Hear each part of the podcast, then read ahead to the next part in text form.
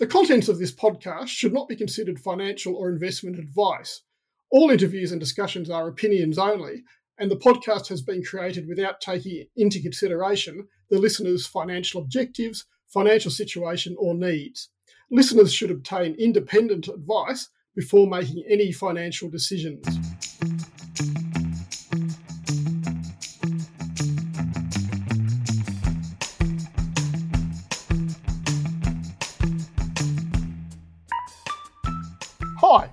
Welcome to another edition of Health Kick. I'm Tim Boreham. Well, when a footy player cops a hard knock, the usual way of measuring concussion is to count the coach's fingers. Ten's good, but even eight or nine of them will do if the uh, player is uh, indispensable and has to go back on the field. Well, that's how it worked in the past anyway. But as almost anyone involved in contact sports now knows, concussion management has radically changed. Uh, it's been taken much more seriously, with Im- improved research showing the ongoing health effects of repeated blows to the head. Uh, if that's not enough, uh, US sporting bodies such as the NFL are being sued by past players. Uh, in fact, the league recently settled for half a billion dollars. Uh, and we're seeing some uh, big ticket litigation emerging here as well. locally, other players are retiring early on doctors' advice such as the Sydney Roosters' Boyd Cordner, uh, Collingwood's uh, Levi Greenwood, and West Coast Eagles' Daniel Venables. Um, so there's a problem there, uh, but enter the recently ASX listed HitIQ, which has got a solution to the problem a sensor based smart mouth guard to measure the impact of head contact in real time. I've got HitIQ's uh, chief executive, Mike Vegar, with me to tell us more. Welcome, Mike. Thanks for having me, Tim. Thanks for coming. Now, um, uh, a great idea. So, so whose idea was it? I mean, why, why didn't uh, someone think of this this earlier? Good question. Um, so, I'm, I'm a, a, co-founder of HitIQ. Um, so, to, to, give you a bit of context in, in terms of how HitIQ came about was um, I, I, had a lot of uh, experience um, in the US in my sort of early 20s and um, through the collegiate um, education and sporting system there. Um, and that was sort of my first exposure to um, you know this problem in the early 2000s, which was really emerging at that stage, which was concussion. Um, so you know with American football and so forth, and it was bubbling away at that time. And you know post my my time in the US, I, I came back to to Australia and, and sort of uh, forged a career in sports science and, and was working with the Australian Institute of Sport and a few professional football teams, and and again, sort of that that issue was was really reinforced um, through my experience um, in terms of how poorly concussion was managed, and the the, no- the noise around the issue was really growing, um, and and at this time, sort of in the the early sort of teen to 2011 and 12, and you know, it was becoming a, a real issue, um, and the awareness and the research was starting to support um, what people were seeing in the field, um, and I was part of that, obviously, and um, sort of through through that time, I was approached through a, a really good friend, well, my best friend at the time, who uh, who is a dental prosthetist, and he his idea was to to to start a, a mouthguard manufacturing company. Um, so with my networks in sort of elite sport and, and his expertise in manufacturing, uh, it seemed like a, a, pretty good synergy, and, and it was. So we, we went down the path of, of sort of building a, a company around custom mouthguards um, for community-based sport. And at that time, it was a, it was a it was a side hustle, but the genesis genesis of HitIQ was really around my experience in elite sport and then my my experience in manufacturing mouthguards where I thought well let's let's experiment putting sensors in mouthguards um, and start to put some objective measures around what the athletes are, are actually experiencing in the field in terms of impact. So that that's the background on, on, on how HitIQ um, sort of came to fruition yeah, terrific. Um, so, um, d- describe the mouthguard or, or, the product itself. It, it's called a Nexus A9 sensor, isn't it? That, that's the uh, the formal name. Yeah, that's right. So, what we've done is we've embedded a, a number of sensors um, inside the mouthguard, um, and we collect 15,000 data points per second. So it's a, it's a very sensitive, high resolution um, technology. Uh, and, and basically, it, it, it, embeds into the mouthguard, and the mouthguard looks, feels, and fits like a, a normal custom fit mouthguard. So the athletes, um, largely, they don't, they don't know that they they, know obviously that they're wearing a, a you know a sensor mouthguard, but in terms of um, feel and comfort, they, they, they can't tell the difference between our guard and a, and a normal custom device. So and that's really important in terms of adoption and so forth. So, um, so yeah, the guard the guard's a very sensitive tool to be able to uh, quantify impact load, and, and we've we've got the most accurate tool in the market. Yeah, okay. And so, so the idea of it obviously is not to uh, avoid concussion per se, because it, it can't do that, but um, it'll um, measure the uh, cumulative effect of uh, of hits um, over time. So um, uh, if the uh, if the players really copped one too many, um, you can uh, subjectively tell that that's the case. Objectively, yes. So, I mean, that's Sorry, objectively, yes. Yeah, yeah. yeah. Look, that's that's that's that's the that is the um, general background to it. I mean, when you look at the data, you know, you've got five to ten percent of concussions that result in unconsciousness. So ninety percent of the time, concussions don't present you know typically how people think they present, which is someone laying on the ground unconscious. Yes. You know, they're, they're, still able to get up, run around, and and they look okay, but they're running around with a brain injury. So having a tool to be able to quantify and record and identify significant impact events, which are traditionally pretty hard to do subjectively or observationally, um, that's the first step in building a, a better care model. So that's that's really the, the thesis around this technology. Yeah, and Mike, does the um, does a device replace tests such as the Cogstate test, which, which is sort of done on the spot? No, it doesn't. It doesn't, and I, and the sort of answer to that question is is multifaceted in in in terms of this technology just better refines that process uh, and better better assist the medico with a, another objective data set that will that will result in a better assessment. Um, but you know we are also working, and look, we see ourselves as as a multi-technology platform, um, sort of an ecosystem of, of products that's going to sort of refine, re- redefine the the care model. Um, so we're we're also working on some virtual reality technology that will play in the assessment um, space so we can have an integrated data approach from you know point of impact and, and sort of quantifying that impact into then better better quantifying a, an assessment protocol. So um, at the moment, what we do for the medical the medico um, is is give them more surety on what's actually been exposed to the athlete, and that better that better refines that assessment protocol that they currently use. Yeah. Okay. Okay. And, and what's the uh, what, what's the extent of the uh, problem here in terms of uh, in terms of emerging uh, litigation? Um, I, I, mean, I know the the, the AFL's onto it. Uh, I think they're propose, proposing a trust for um, for, for past players uh, to, to compensate for, for concussion. So, I mean, it's certainly the whole issue's on the agenda, isn't it? Yeah, massively. And look, it, it's hard it's hard for a number of reasons. It, it's it's a, it's traditionally been a very complex uh, problem, um, which you know now technology such as ours make it a bit easier, and and will continue to make it um, a, a, an objective, data driven solution to the problem. But the issue at the moment is that the you know the practitioners are operating without any data, and it's all gut feel, and and what what comes of that is uncertainty um, and and and flaws in the system. And that's what these codes are experiencing um, is that they don't know how to best manage this problem, and the care model associated with it is is really flawed. So you're going to have athletes who slip through the cracks and don't get cared for as they should. So yeah, it's a it's a massive problem in terms of liability and, and obviously the emerging litigation. You know that's that's really starting to bubble away. So um, you know, these codes really have to start putting in best practice and, and these new, you know, adopting these new technologies to, to better implement a care model. And I presume your comments relate just as much to amateur sport as professional sport in terms of uh, a, a, duty of care towards players.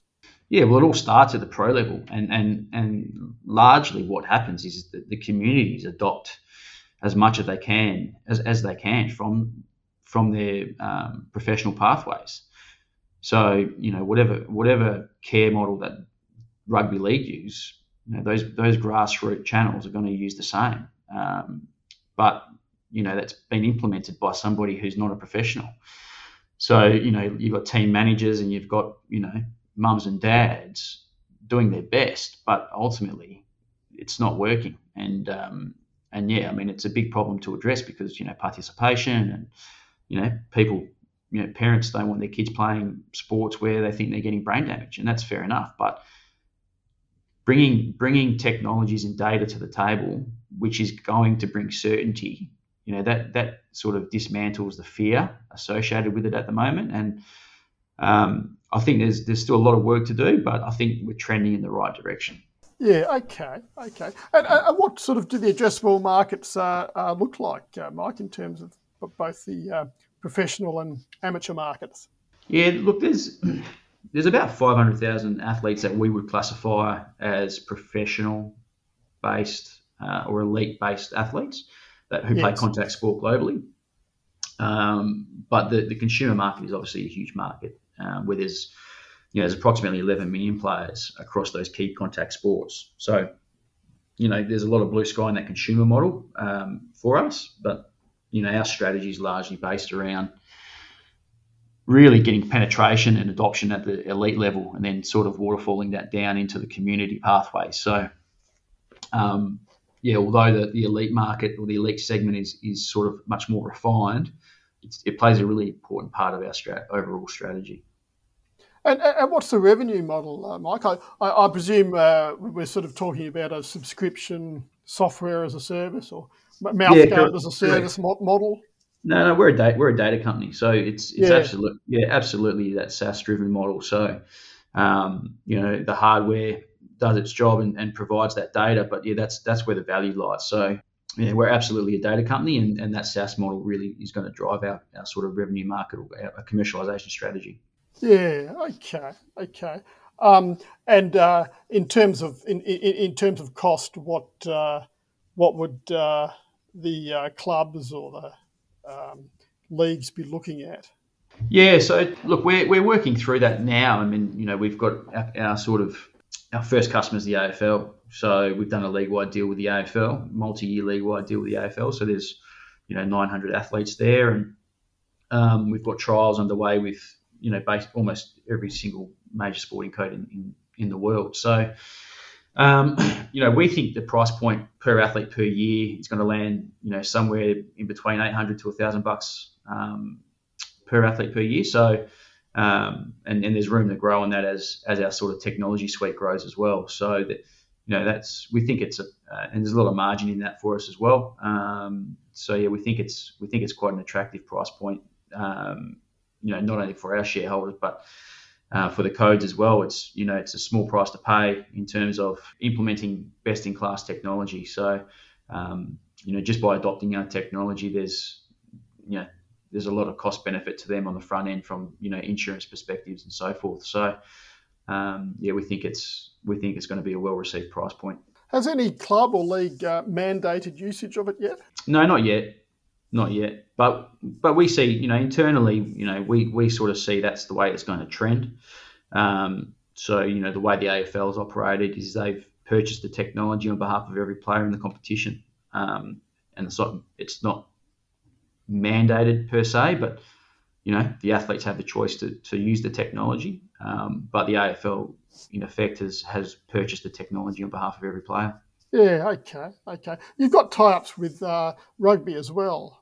Yeah, that's right. So Rugby Rugby Australia have, have come on and, and, and, are doing the due diligence on the technology at the moment. So we're doing a trial up in Queensland with with Rugby Australia, and so yeah, we're you know we're very optimistic that something will, will come from that. So they're you know they're on the train as well, which is fantastic.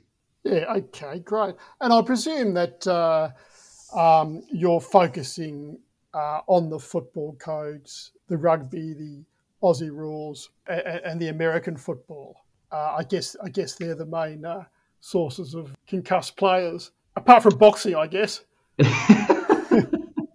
yeah, largely. I mean, look, you've got ice hockey, which is a, which is a really um, which has higher high participation rates um, in North America and, and Europe. So that's a big sport for us as well. Look, we've got a trial with the UFC at the moment. So, you know, contact sports is, is obviously really big for us as well.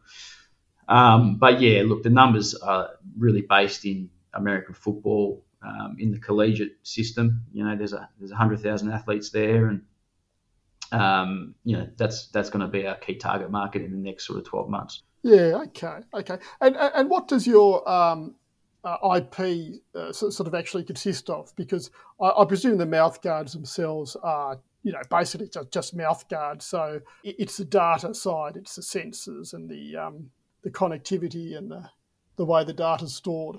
Yeah, look, we, we've got a lot of IP. Um, some of it is patent based, and, and you know processes in terms of how we um, derive the data, manage the data. Um, some of it's design based in terms of how we've designed the hardware, um, and and a lot of our IPs, you know, is, is in our algorithms and, and how and you know how we get accurate data and and so forth. So you know, there's a lot of trade secret there as well. Um, we don't want a lot. We don't want our algorithms in the public domain. So um, yeah, so there's there's you know it's it's multifaceted our sort of IP strategy and portfolio, but um, but yeah, it's it's growing too. So we are starting to we're starting to build a, quite a considerable um, IP portfolio.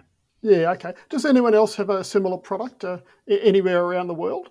Oh, look, there's a couple of groups um, globally, I suppose, that are, having a crack. Um, look, it's a difficult space to enter, and and the reason the reason why is because you, you need proficiency in so many different areas. So you know you need to be proficient in manufacturing. You've got to have good data science. You've got to have software engineers, hardware engineers, firmware engineers.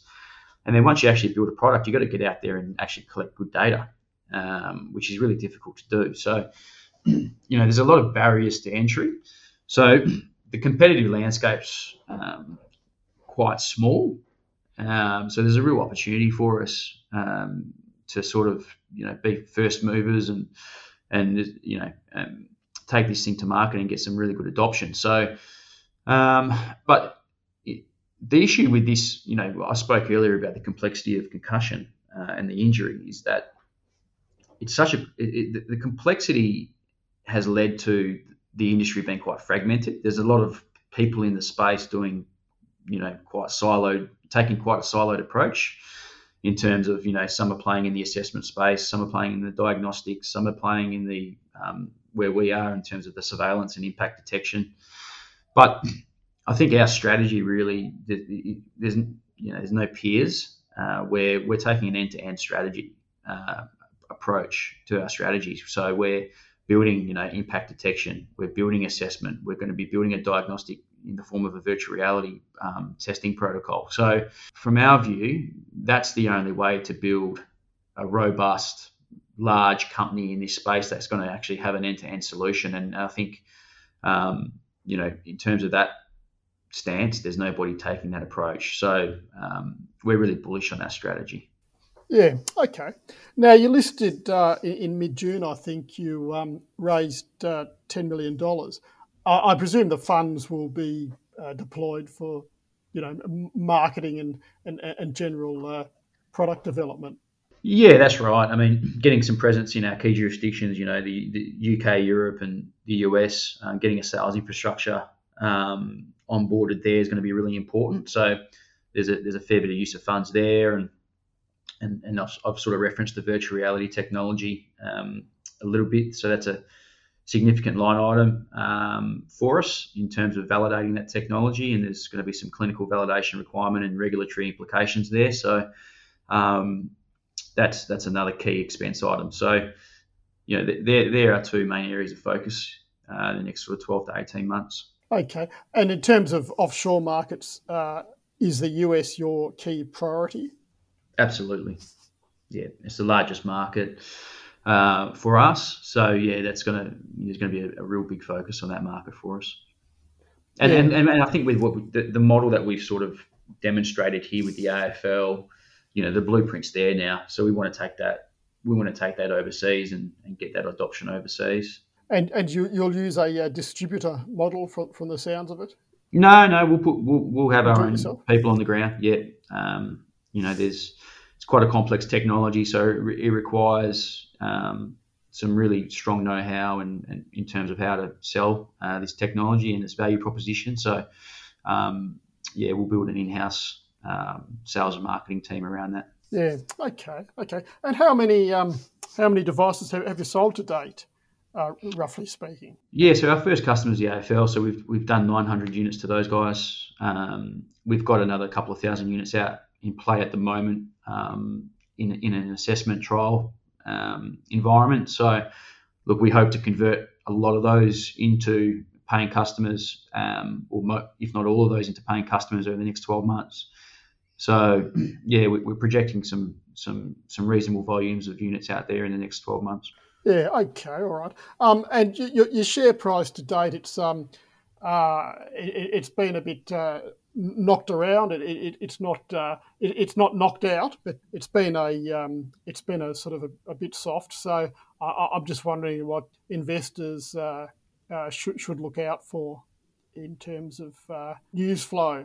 Yeah, well, as I've sort of alluded to, we've we've got a, a lot of activity out in the market, um, and and I think a lot of that's going to convert to really strong commercial outcomes uh, in the next 12 months. So, um, and as I said, I think there's a, there's a real greenfields opportunity out there in this market. There's a lot of key drivers in terms of, you know, what's what's gonna what's going to get scale, what's to create scale for this product category, and there's a lot of drivers around that. Um, in terms of player welfare. There's you know compliance issues, there's litigation issues. So I think you know the hand the hands of these codes is really going to be forced in many ways, and I think we're in a really strong position to capitalise on that. So um, yeah, I think I think news flow is going to be strong, and, and I think where our, you know where our share price sits today, I think we're really cheaply valued. So I think there's a lot of opportunity for sort of incoming shareholders to, to get a lot of value out of HitIQ. And um, and look, I think one thing that we've always done is we've delivered to to strategy um, historically. So, you know, we've got a great team in place. There's a high level of confidence in execution around, around our team, and